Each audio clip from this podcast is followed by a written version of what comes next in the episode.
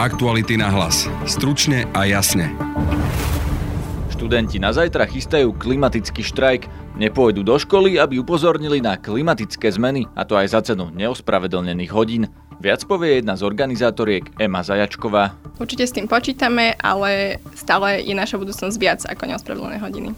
Stanovisku pre náš podcast ich podporila aj zvolená prezidentka Zuzana Čaputová. Všetci sa musíme zodpovedne postaviť k tejto výzve a systematicky ju riešiť.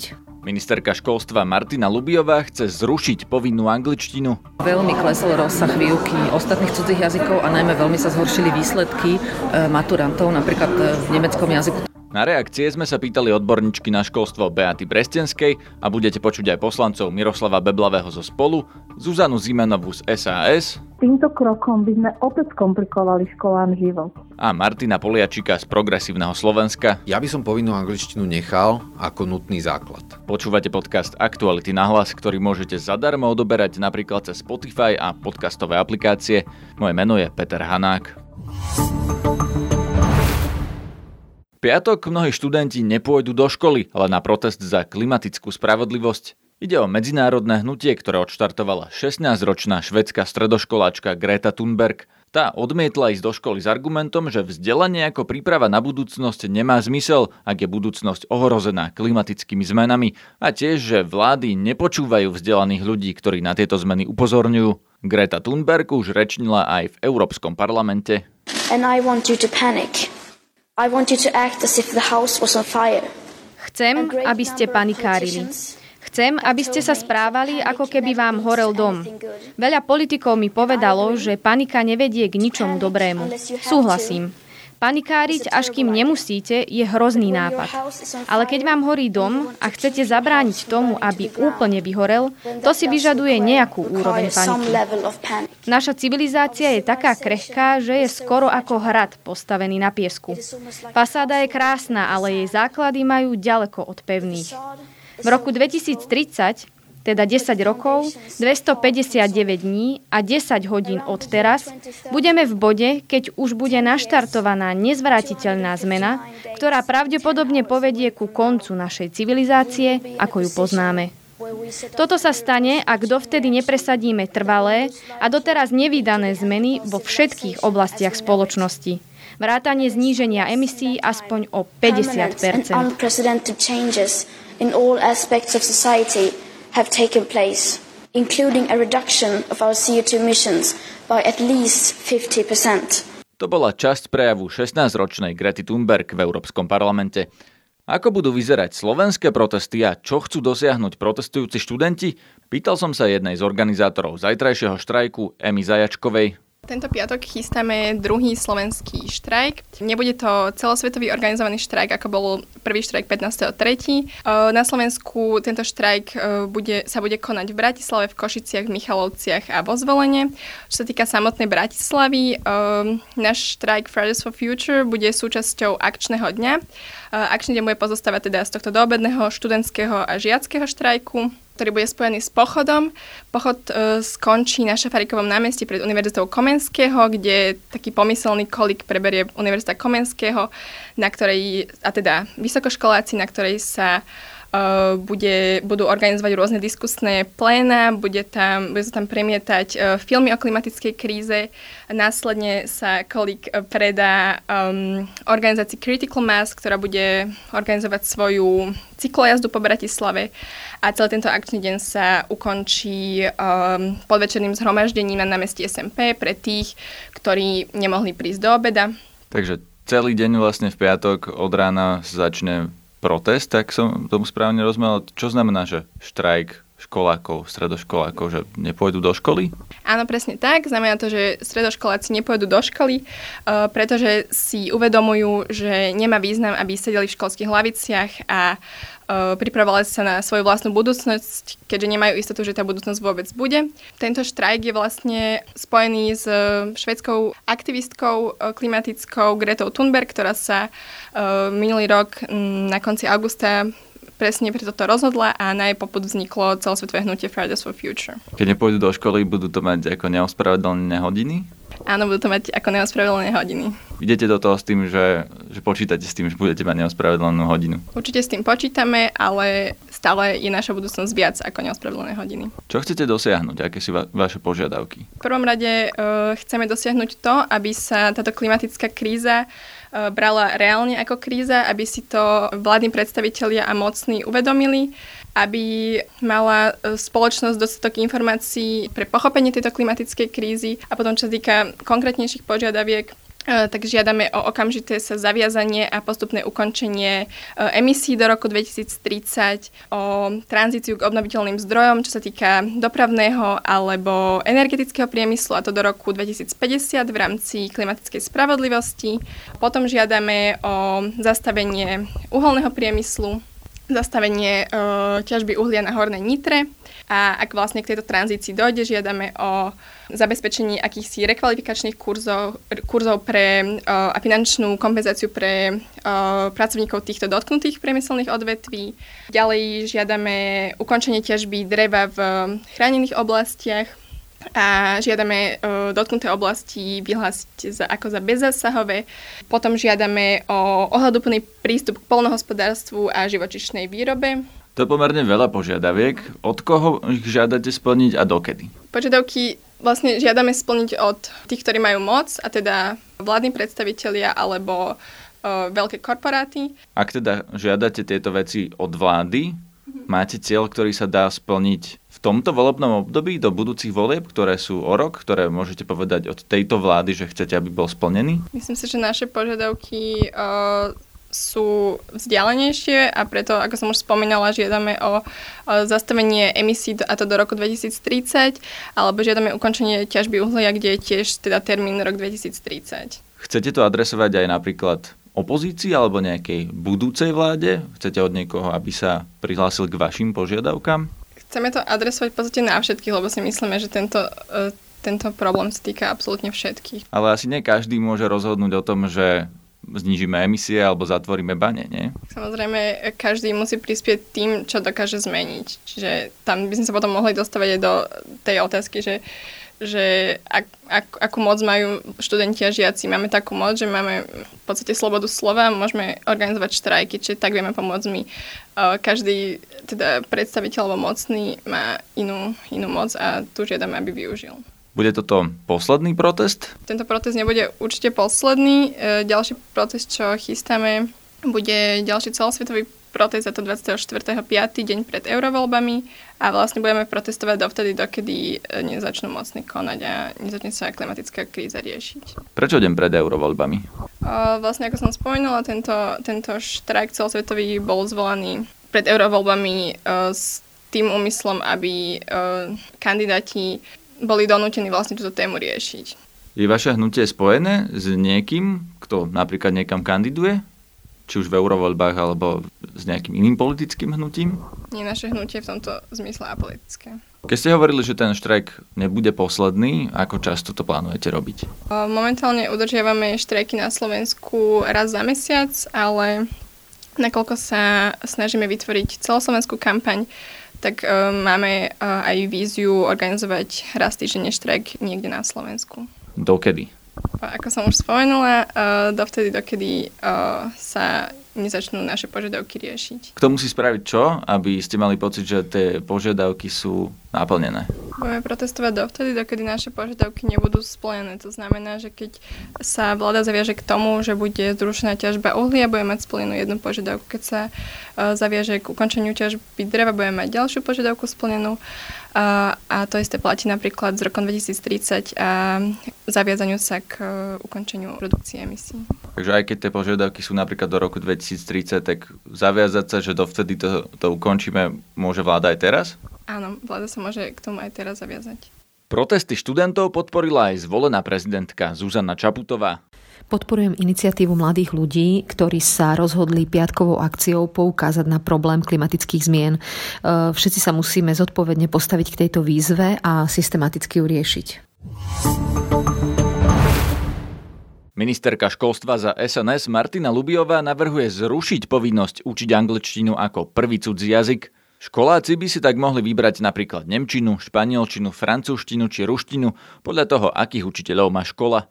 S Martinou Lubiovou sa rozprávala Denisa Hopková. Bavila som sa s viacerými odborníkmi a oni teda hovoria, že keď deti nebudú mať angličtinu ako prvý cudzí jazyk, môže to byť veľký problém, pretože potom nám idú zo škôl deti, ktoré neovládajú angličtinu a to je globálny jazyk a mal by ho ovládať teda každý občan a teda každé dieťa, hlavne keď ide z tej školy. Samozrejme, angličtina je globálnym jazykom, ale sú aj iné jazyky, ktoré sú takisto považované za globálne jazyky, napríklad medzinárodné organizácie, e, teda o spojené, e, pardon, organizácie Spojených národov ako sú Nemčina, Francúzština, Čínština, Španielčina, Arabčina a tak ďalej. To znamená, že angličtina má veľmi dominantné postavenie, ale nesmieme jednoducho dopustiť, aby sme neovládali žiadne iné jazyky, pretože Slovensko ako malá otvorená ekonomika sa musí vedieť integrovať aj v európskom priestore a máme okolo nás krajiny, ktoré majú veľký záujem o ekonomickú, sociálnu, kultúrnu spoluprácu a zistili sme, že potom, ako sa zaviedla naozaj tá povinnosť eh, iba anglického jazyka, tak nám veľmi klesol rozsah výuky ostatných cudzích jazykov a najmä veľmi sa zhoršili výsledky výsledky e, maturantov. Napríklad e, v nemeckom jazyku to bolo pred rokom až 38% detí, ktoré jednoducho neprešli tým testom. A to sa práve aj v odborných kruhu pripisuje tomu, že sa začali učiť jazyk veľmi neskoro. Takže preto sme navrátili právo výberu, výberu rodiča, výberu žiaka, ale samozrejme na báze toho, na báze dobrovoľnosti, to znamená, že škola musí byť pripravená e, tento jazyk poskytovať a slúbujeme si od toho, že tí, ktorí majú záujem, sa uplatí napríklad e, v spolupráci s nemeckými, francúzskými firmami na ich trhoch práce, že budú mať možnosť sa tento jazyk naučiť dôkladne. Teda ale väčšina žiakov, keď ide potom na strednú vysokú školu, napríklad na vysokej škole je väčšina skript v anglickom jazyku, väčšina aj hodiny im vyučovacie majú v anglickom jazyku niektoré a teda keď vyjdú tie deti zo školy a nebudú mať angličtinu povinnú a potom vlastne možno naozaj nebudú sa vedieť vôbec ako si dorozumieť, možno na tej škole budú ešte väčší problém ako teraz. V prvom rade treba povedať, že aj naďalej predpokladáme, že angličtina bude prevládajúcim cudzím jazykom na našich školách. To znamená, nikto nebude nutený, ak sa chce učiť angličtinu ako prvý cudzí jazyk, aby sa ju neučil. A angličtina ďalej zostane najrozšírenejším jazykom, ale jednoducho dávame možnosť tým, ktorí, a spravidla to budú asi deti, ktoré sa budú učiť viacero jazykov vo svojej kariére, aby sa začali učiť prvý napríklad nemecký alebo francúzsky jazyk, ktoré sú tiež pomerne ťažké, pokiaľ sa teda chcú uplatniť e, v týchto oblastiach. Ale samozrejme, a to je dôležité povedať, pokiaľ sa napríklad už na základnej škole dieťa učí druhý cudzí jazyk a prvý cudzí jazyk si nevybralo angličtinu, tak ten druhý cudzí jazyk už bude povinne angličtina. Čiže týmto sa zabezpečuje aj to, že naozaj každý by mal mať nejaké tie základy angličtiny. Čiže sa vlastne opäť sa vráti to, že pokiaľ si napríklad dá niekto francúzsky jazyk, tak už bude mať angličtinu ako povinnú. Aj v prípade, že čo ja viem, dá si 5 detí striedy francúzsky jazyk a zvyšok nie, tak teraz týchto 5 detí budú mať povinne druhý jazyk anglicky, že pre 5 detí bude hodina, alebo ako to je? Nie, nie, to tak nie je. V súčasnosti nie sú dva povinné cudzie jazyky, ale mnohé základné školy zavádzajú druhý cudzí jazyk, je to naozaj atraktívne pre rodičov. Pokiaľ prvý cudzí jazyk pre dieťa nebola angličtina, tak druhý cudzí jazyk už bude povinne angličtina. A o to, čo ste hovorili, že 5 detí sa nájde, 10 detí sa nájde, ono to vždy tak bolo aj, aj pred tým, než sa zaviedla tá povinná angličtina. Tie školy sa s tým vedeli vysporiadať, tí rodičia vítali tú variabilitu. Aj v súčasnosti nebude povinnosť tej školy poskytovať dvom, trom, piatim deťom vyučovanie v danom jazyku. Naozaj to bude e, v prípade väčšej školy, ktorá má niekoľko tried, tak sa bude dať zabezpečiť, že napríklad jedna trieda alebo polovica triedy v rámci nejakej jazykovej skupiny budeme mať iný jazyk než angličtinu. Ale nie je to povinnosť pre školy, nemusia sa obávať nejakých kapacitných problémov. A okrem toho nám v systéme zostalo aj veľa jazykárov, iných než angličtinárov, ktorí v minulosti akoby prišli o, o túto špecializáciu a títo ľudia sú stále v tom systéme a mnohí z nich radi stiahnu aj po tejto kvalifikácii opäť. Budú mať školy peniaze na to, aby prijali napríklad nových eh, nemčinárov, francúzštinárov a ďalších učiteľov? O, ako som vysvetlila, nemusia to byť noví, pretože tí ľudia sú v systéme, naozaj tá zmena sa neudiala tak dávno, aby tí ľudia vyhnuli a odišli zo systému. Čiže mnohí ľudia sa len vrátia k svojej stratenej kvalifikácii a mnohí tí, ktorí sú na škole, sa môžu v rámci toho profesijného vzdelávania prekvalifikovať a ešte za to získať ten 12-percentný príplatok k platu. Takže nebude to nevyhnutne príjmanie nových ľudí. Opozícia s návrhom ministerky Lubiovej nesúhlasí, hovorí Martin Poliačik z Progresívneho Slovenska. Ja by som povinnú angličtinu nechal ako nutný základ pretože e, za tie roky, čo bola zavedená, aspoň v jednom jazyku e, sa nám podarilo e, potlačiť dostatočne veľkú masu ľudí, aby dokázali tú angličtinu učiť a myslím si, že bez toho sa už v súčasnej dobe nikto nepohne. Nemali by mať viac slobody, ako to hovorí ministerka, že napríklad dať si pr- ako prvú Nemčinu? Teoreticky áno, ale keď sa pozeráme na systém, ktorý ani pri jednom jazyku nedokázal zabezpečiť ako keby plnú zaškolenosť učiteľov aj detí, tak si myslím, že, že nie je dobré to ešte teraz zvoľňovať. Skôr by sme mali potlačiť na to, aby tá angličtina reálne sa učila všade a dobre a z Nemčiny a ostatných e, jazykov spraviť možnosť pre druhý, tretí jazyk. Ministerka zároveň hovorí, že by bolo dobré zaviesť povinnú maturitu z matematiky. Tam ste za alebo proti?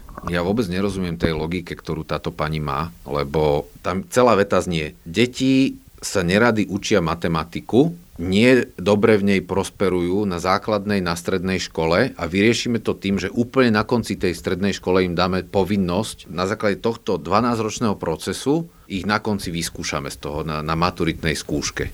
A to nie je riešenie. Riešenie je reálne sa pozrieť na to, ako matematiku učíme, lebo však matematické myslenie je deťom v podstate vlastné a mnohé moderné postupy pedagogické sú na tom založené, takže myslím si, že namiesto povinnej maturity by sme mali preškoliť matematikárov, aby učili matematiku tak, aby to deti bavilo. Poslankyňu z klubu SAS Zuzanu Zimenovú oslovila Denisa Hopková.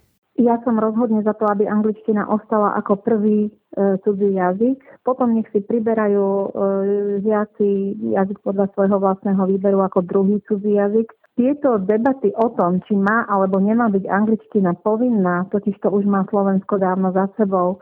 Odborníci sa už pred rokmi sporili o to, či necháme naozaj voľný výber tých jazykoch, alebo prikročíme k tomu, že angličtina bude tým spoločným cudzím jazykom, ktorý sa začne učiť ako prvý a najskôr. Toto je vyriešené, už dávno školy na to nabehli a meniť to teraz je absolútny nezmysel.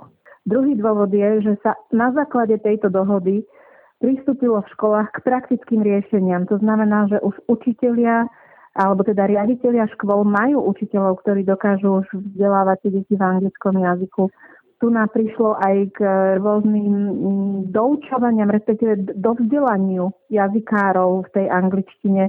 Splnili si nejaké vzdelávacie programy, splnili nejaké kvalifikačné skúšky, Máme už, máme už v školách dostatok angličtinárov, čo bol veľký problém zo začiatku. Dnes sa to konečne podarilo vyrovnať a týmto krokom by sme opäť komplikovali školám život.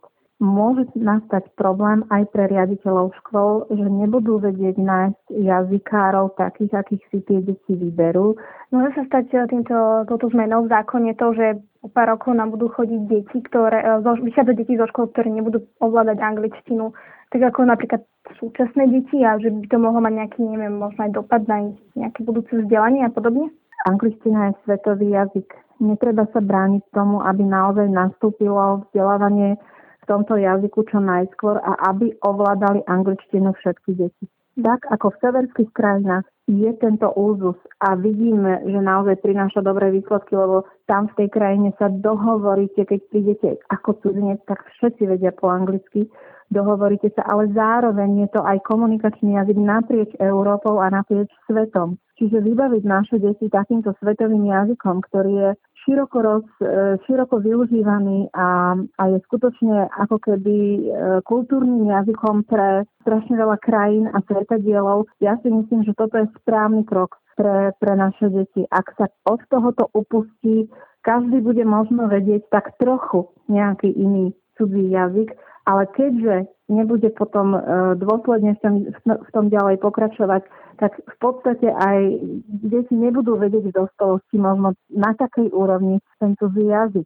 Podobne reaguje aj predseda strany Spolu Miroslav Beblavý. Vyučovanie angličtiny ako prvého cudzieho jazyka bolo zavedené preto, že dlhodobé výskumy ukázali, že práve striedanie jazykov vedie k tomu, že žiaci nevedia žiadny jazyk a že prechádzajú zo školy do školy, z prvého stupňa na druhý a nakoniec nevedia nič poriadne, lebo každá škola im ponúka niečo iné. Preto sa povedalo, že vzhľadom na úlohu angličtiny v dnešnom svete bude jeden prvý jazyk, ktorý sa budú učiť celý, celý čas, poriadne to naučia a samozrejme popri tom dostanú ešte druhý cudzí jazyk neskôr. Ale nič z toho, čo pani ministerka hovorí, nevyvracia túto dlhodobú, túto dlhodobú pravdu. A ja si hlavne myslím, že školstvo nepotrebuje neustále experimenty s tým, že každý minister si ruší a zavádza, čo sa jemu zachce. Myslím, že hlavne potrebuje sfunkčniť to, čo máme. Mm, takže si myslíte, že do budúcna by to mohlo vlastne uškodiť uh, aj týmto mladým ľuďom, ktorí by sa teda mali vzdelávať v angličtine, ale napriek tomu zrejme nebudú mať toľko hodín v prípade, že teda by to bol druhý cudzí jazyk a nie prvý.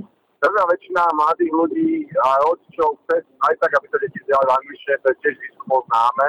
A keď to nerobia, tak je to najmä preto, že to škola neponúkajú, vlastne nemajú tých učiteľov alebo majú nejakú inú preferenciu. To znamená, že to nie je o tom, aby si žiaci mohli slobodnejšie vybrať, to je práve o tom, že sa žiaci nedostanú k tomu, čo chcú a čo potrebujú, čo je vedieť po anglicky v dnešnom svete.